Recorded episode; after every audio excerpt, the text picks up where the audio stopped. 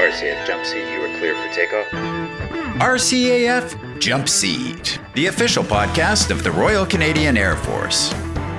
Today in the jump seat, Lieutenant Colonel Genevieve Dussault, Commanding Officer, 402 City of Winnipeg Squadron. Now here's your host, Major Indira Thackeray. Hi, and welcome to the RCAF Jump Seat.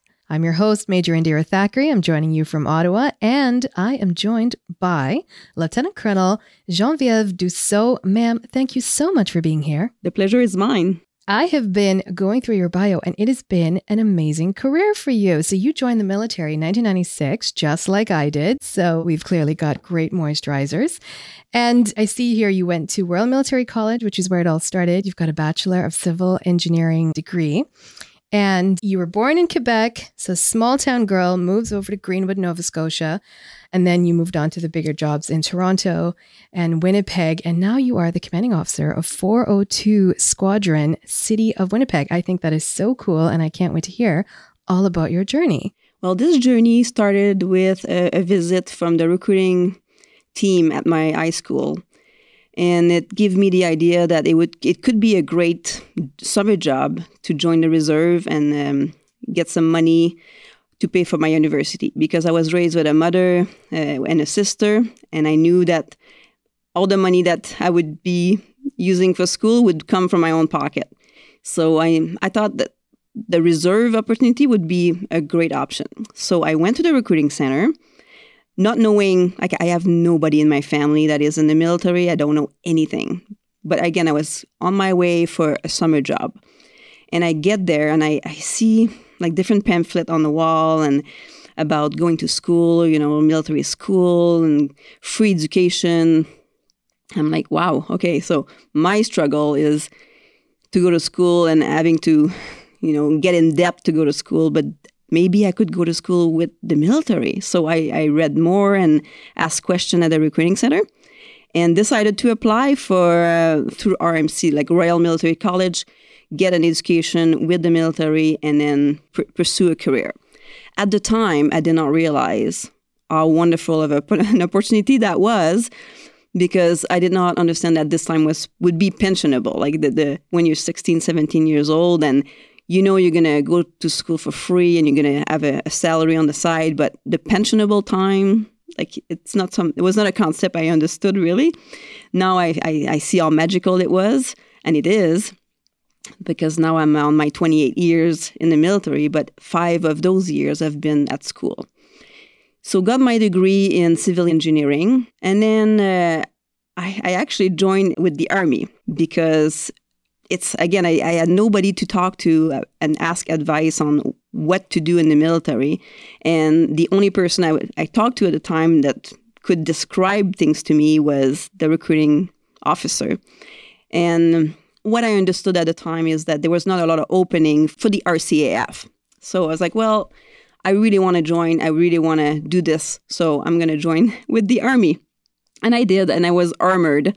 It was my number one choice at the time, got armored. And then I started my training and immediately saw so many Air Force personnel around, you know, students like me, future students like me. And I'm like, okay, if all those students can join and be in the Air Force, I can do it too. So I asked for a change immediately. Like I, I, I have done absolutely no training with the Armor Corps. I got my transfer to um, to Air Ops and uh, got my training into the uh, Air Combat System Officer.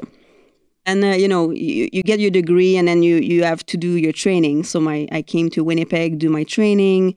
At the time, you, you needed a, to have a an English profile. So, and I had just received my English profile, which was like BBB. That's the minimum to get on the course. But I have to tell you that I had gone through university all in French, and I ever spoke French in my my early years, you know, and it was it was it was tough to to get training in English for the first few uh, like the first few months. Like you know sometimes when you're you go to La La Land and you don't listen to class for a few minutes and when it's your in your own language when you come back to to your instructor you you catch you catch up pretty fast but I felt like I was like if I was distracted for a second I felt like I lost the complete you know, the complete uh, story. And uh, yeah, it, it, it, I had some headaches at the end of, of each day at first, but you know, that's, that's how you improve. And, and I'm actually really proud to,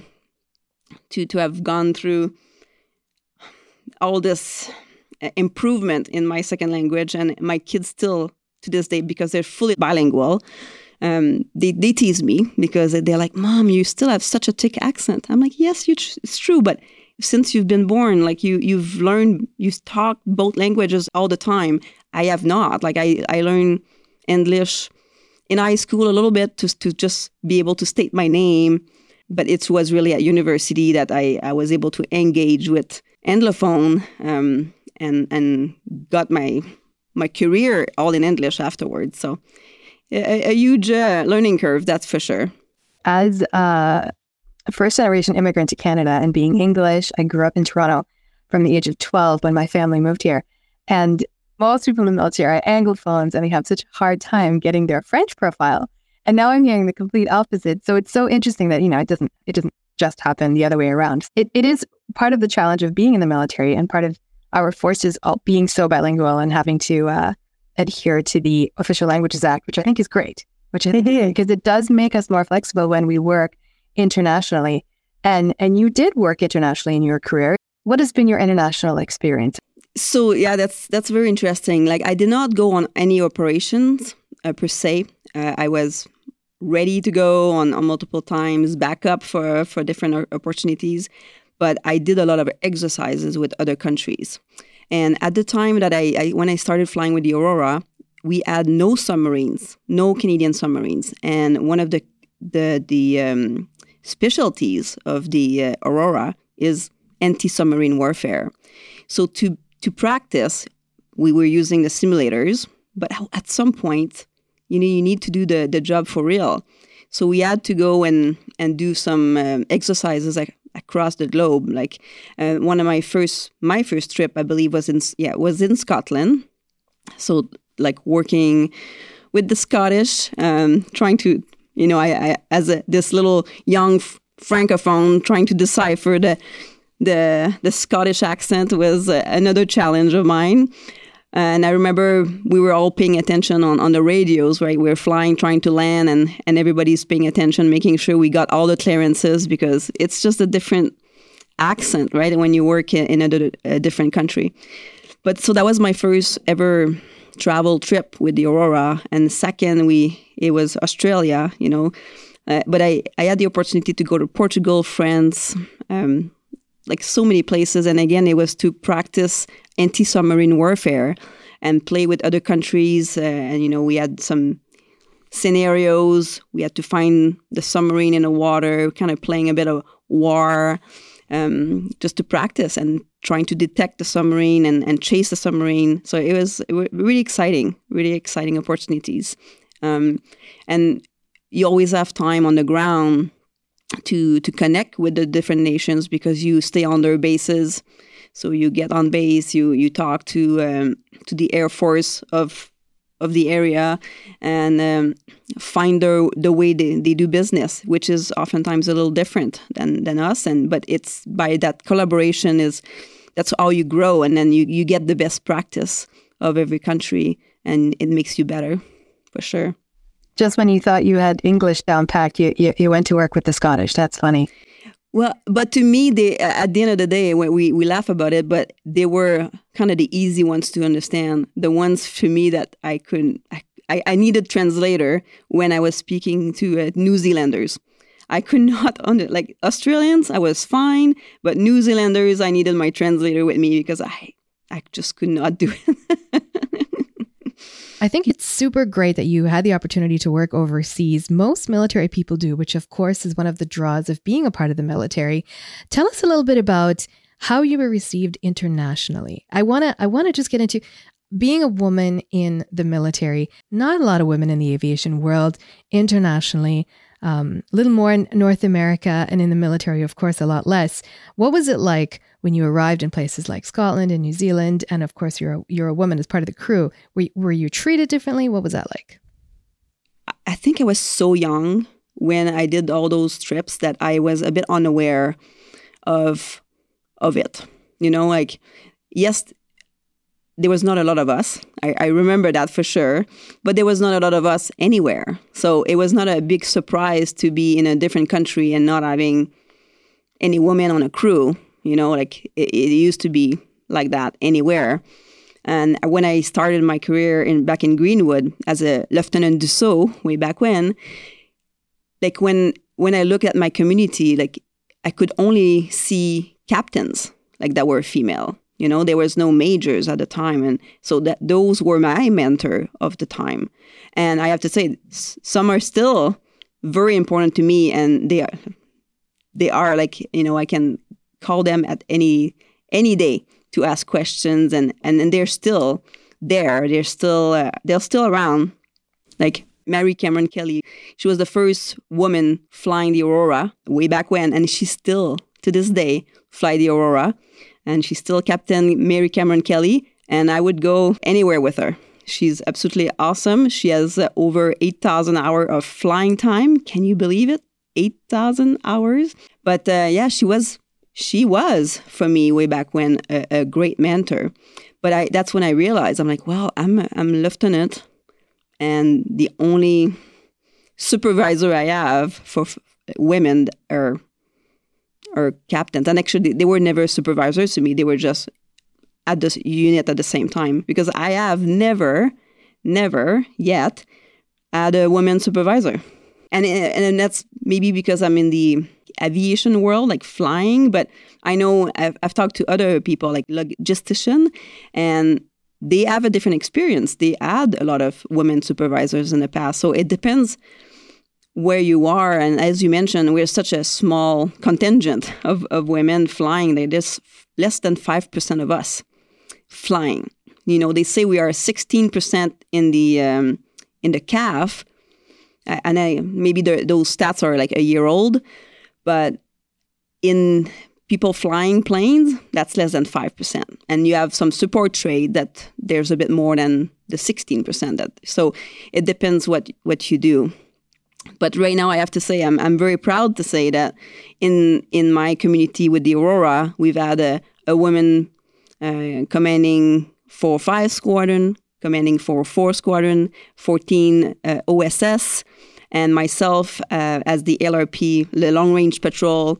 Um, CO of 4-2 Squadron here in Winnipeg. So, and I'm, I'm the first one. So we've had our, our first women commanding units and it's it's been you know to me it's a it's a beautiful change I think it's so startling to hear you say that you've never had a woman supervisor. That it just seems so crazy to me. And yet, um, something that's unfortunately kind of common here in the military, which is why I think it's so important that we um, really embody that mentorship program that we've got going. And you're at that point in your career where you've already broken through the glass ceilings, and now it's time for you to hold the door open for others. Tell us a little bit about the mentorship aspects of your job.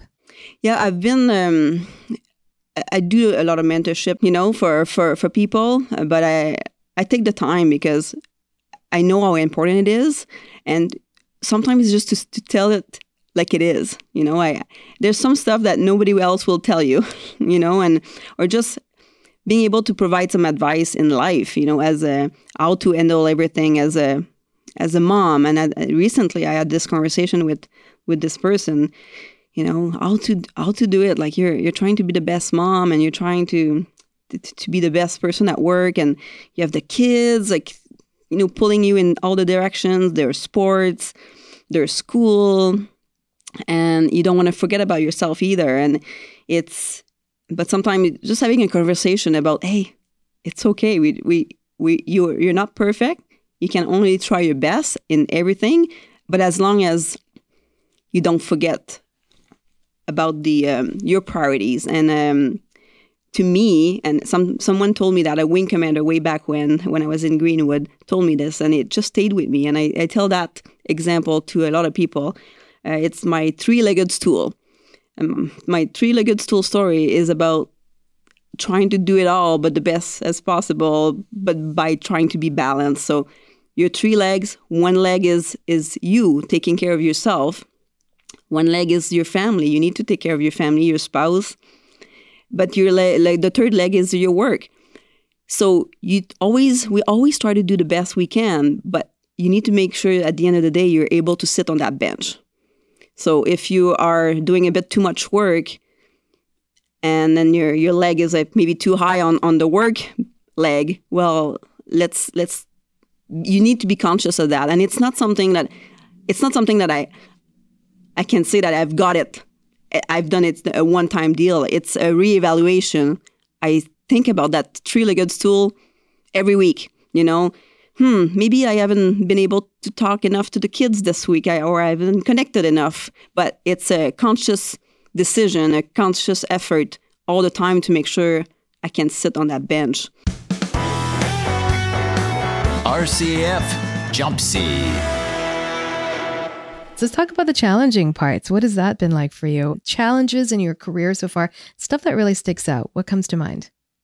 For me, was to balance the, the balancing act to have um, my husband to be in the military as well and doing the same job as me, right? And both flying planes and obviously trying to manage a family when you might be on in the air and maybe not coming back home that night is is some, something we didn't want to do. So we always alternated who was flying. So that was a, a challenge because we had to manage that, manage that expectation, and we we try to always bring up to our chain of command some different options of what we could do and for, for us not to con- to be in conflict with each other and, and being able to be the support of each other all the time. That's so unique to you as a couple, though. Most people are busy being parents and juggling the career and f- time for themselves and health and mental health. And uh, and you guys also had to throw in that uh, which one of us is going to get to fly. It's it's kind of cool. It's kind of cool. It's kind of cool. Yeah, but we managed it really well. I think uh, you know we we kind of gave each other the time, and when the kids were really young, and it was me uh, doing the mother thing. You know, I, I I was the one having the pregnancy, so it made sense at the time that he was to keep busy flying while I was more home trying to to take care of the kids. But later on, you know, it got to be me flying more planes, and it it it's perfect. It's so good that you were able to balance that, though, that you didn't have to at any point weigh which career was more important than the other. Um, that it, the journey of your both your careers and your family life was such that you perhaps didn't have to flip a coin or say, at this point, my flying career, you know, needs more hours than yours does. Like that never popped up. Well, we there, there was always like I'm telling you, there was hours and hours and days and days of thinking about what we're going to do next to make sure that we had the best plan. You know, that we would share the best plan to their, our chain of command to to make sure that it made sense because they have a lot of people to to think about and if they look at our plan which is a bit of a challenge the two of us to be you know they have to find a job for both of us that is both challenging like if if I don't take the time to think about it, they'll they'll do it for me. So that's why we we put a lot of brain power towards it, but it really pay pay back for us because they oftentimes agreed with our plan, so that was good. When I started having kids, he was flying a lot. So I at that time tried to to get some different jobs, more on the ground, more uh, being able to support the family so that was right in Greenwood uh, after my, my operational tour, did some ground jobs. Then we were posted to Toronto. My, my husband did a, a, a year long course, and I worked at the, the, division. And then we came to Winnipeg. So it, it was it was at that time my turn to go back flying, and him to be able to support me a little bit. My posting to to 17 wing, uh, I was posted to 4-2 squadron uh, and became an instructor to, to teach the young minds of the RCAF to become an air combat system officer. And I thought it was like a perfect, perfect situation for me, you know, like kind of going to basic, flying with really young junior officers and and being able to be the motivated person at the other end, you know, trying to uh, let them know how amazing the job is and motivate them to become the best ACSO and the best officer that they can be in an inclusive way, um, I'd say. So that was that was a really great posting, and you know I had I had not flown for a long time, so it it was a bit of a challenge because I felt like the information was deep in some drawers that I needed to uh, to dust. But it was it was fantastic. The team was amazing, and the way they teach you to become an instructor is is good. You know, like they, they really take you by the hand and, and show you everything. So after after this posting, it was actually my, my husband became the commanding officer for two squadron, and I believe we are the first couple in the RCAF to to command the same unit. So he did it for two years. He left. Someone else came over, and then I took over the command of 42 Squadron this summer. So uh, we're pretty proud of, of this achievement, both of both of us. And we really feel that 402 is has been our family because we were both here as students a long, long time ago. I came back as an, as an instructor. I was a, the chief instructor as well, and now I'm, a, I'm this, the commanding officer. And my husband was just here for the two years time when he was a commanding officer. So 402 we has a special spot in our heart. I'm gonna be working in a few weeks here to regain my, my flying category, uh, flying with students again, flying with different instructors. It's been it's been a while. I cannot wait to go and fly our nice Gonzo. That's what we call our CT 142-8, and fly with the instructors, fly with our pilots, engage more with the technicians. So that'd be that'll be great and fantastic to do. And it's great that the Air Force has been able to be so supportive of both of your careers. You, have both, um, for lack of a better term, you're both super successful. Uh, you've both been commanding officers, and you were able to manage that with their leadership, which is so great. Correct. I just say like we're both air combat system officer, but I have to tell you that we are probably the most opposite air combat system officer you may you may find in, in the RCAF. Like just just the way we are, the way we uh, you know we get along really well but it's just like, the type of work we like to do sometimes is is different and that works for us. And uh, so what i like to say is that there's a, a, job for everyone you know and if it's not air combat system officer there's there's something for you in the rcaf it's just like you have to find it. So you both have different leadership styles or different personalities? Both. I'd say both but also or what we like to do. You know like right now is the director of fleet readiness which is a job that I I probably don't want to ever do. Uh, a lot more technical, but he really enjoys it. It's busy. He likes it. It's you know he's involved with different fleets, but it's not something that I would really enjoy. And you don't have to answer this next question, but being as how your your husband was the commanding officer before you, have you ever found that uh, you get compared to him now that you are the commanding officer? Are you are you sort of in a shadow? Is there a shadow? I, that's a great question. I, I I don't think we've ever been compared. No, I and if if they do, they don't they don't tell they don't tell me this. So that's a you know they might be saying it in the background, saying that uh, I'm obviously way better. Um, that might be the thing they do, but no, or or I don't know. Never to my face have they ever said anything like that. and I don't think they ever would, especially not when you're the boss. Let's talk about the uh, Air Force's 100th for a second. I know you work a lot within the community in Winnipeg on some boards and some committees.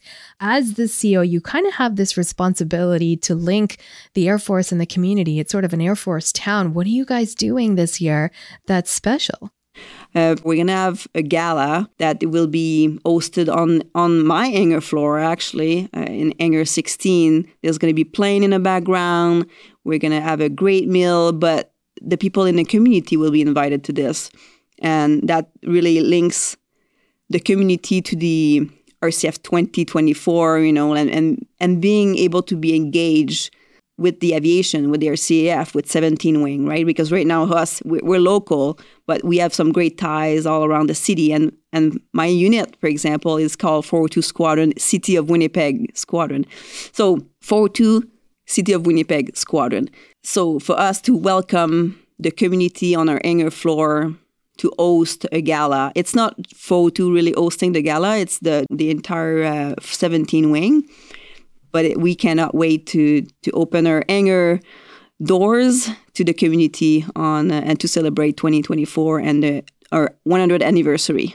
It sounds like it's going to be spectacular. I hope I get an invite. Well, you know, you're pretty far, but I'm sure you you you could find a a plane from Ottawa that could fly you here. I think I can manage it. I think I can manage it. But before we move on, we have a couple of hot seat questions for you. Oh, Um, so uh, I'm going to ask you a couple of questions, and we just need the top of the head answer. Are you ready? okay. of course, I'm ready. What's been your favorite job? Right now, that's that's the job I always wanted to do. Being the commanding officer. Commanding officer for two squadron, my dream job. And did you plan this? Well, like not early on in my career, I did not necessarily know that that's what I wanted to do. But like in the last, you know, decade, you know, when I had the chance to come and instruct for at 402 Squadron as an instructor, I was like, that that would be really awesome if I could one day, if I could ever one day command this unit, that would be fantastic. That would be where you know my dream job, and and it, it happened. So it's fantastic. Do you think your kids would agree that they've got a kick butt mom? I hope so. I hope I hope so. But can I tell you a little funny story? Just because. Yes, absolutely. So my when I told my youngest, he's 14 years old, and I said, you know, I'm changing job this summer. I'm going to be the, the commanding officer for two squadron, and he knows how how much of a uh, woman advocate I am. So he tapped my shoulder. He's like, "Mom, I have something to tell you, but I don't want you to be mad. Promise me." So I looked at him. I'm like, "Okay, promise. No, I won't be mad." He's like, "Mom, when I think of a boss, I think of a big, tall man." And Indira, I'm I'm five foot tall, so I looked at him. I'm like, exactly. And then that's why I need to be in this job because, you know, we all have our bias. And now there's going to be 250 people at 42 Squadron that when they think of a boss, they, they'll think that it could be a small woman too. Absolutely, it could be. I loved when I was a snowbird.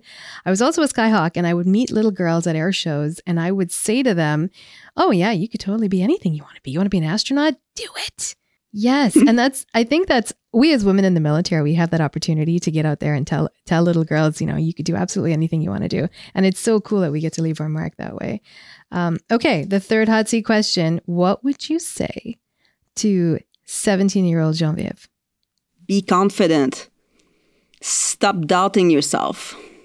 For sure. Look at that, because at the age of seventeen, we're uh, we're thinking about where we want to go, and we're so consumed with how we need to be that we forget that we can get there if we have more self confidence. That's a great answer. For sure. I and I to be honest, it's something that I, I tell that that to myself still. You know, it's it's a, it's a day to day work. That, that daily affirmation. I'm awesome, like the lion, Yes. the little cat looking in the mirror and he sees a lion. Um, well, listen, it has been wonderful chatting with you. Thank you so much for sharing your journey with us. I've loved hearing your story and I really appreciate the time. Well, thank you, Indira, for, for the great afternoon together. And uh, I hope the RCF learn a little bit more about uh, RCF member. Thanks for listening to this episode of RCAF Jump Seat. If you've enjoyed the episode and you'd like to help support the podcast, please subscribe, leave a five star review, and post about it on your social media platforms. If you've got feedback or a story you'd like to hear, email us at rcafjumpseat at forces.gc.ca. We'll see you next time in the jump seat. RCF Jump Seat Podcast. Copyright His Majesty the King and Right of Canada, as represented by the Minister of National Defence 2023.